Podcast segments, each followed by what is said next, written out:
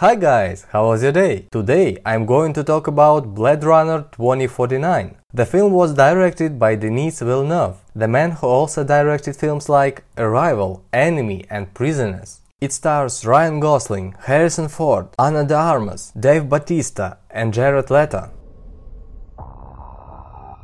The story of the movie takes its place 30 years after the events of the first film, where a new Blade Runner, LAPD Officer K, unearths a long buried secret that has the potential to plunge what's left of society into chaos. K's discovery leads him on a quest to find Rick Deckard, a former LAPD Blade Runner who has been missing for 30 years. So, if you watched the first Blade Runner and liked it, I promise you, you'll love the new one.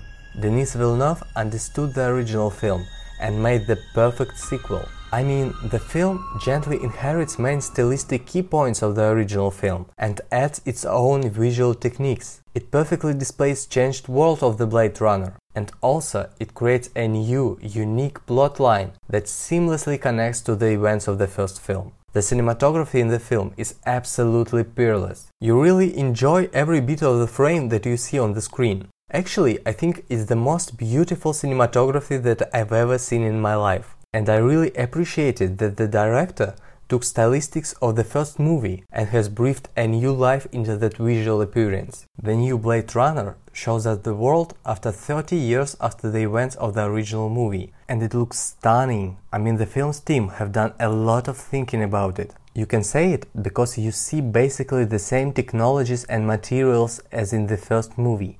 You can say it because you see basically the same technologies and materials as in the first movie. But as it happens in the real life, these technologies evolved and became more efficient and sophisticated. I've talked about some issues that I had with the world from the first movie, but here it's hard to find something to complain about. And I can say the same thing about the plot of the movie. The film is a continuation of the original movie, and it has a really intriguing story which again appeals to our understanding of human beings. The acting in the movie is outstanding. I think it's the best performance of Harrison Ford in years. Gosling is very good as K.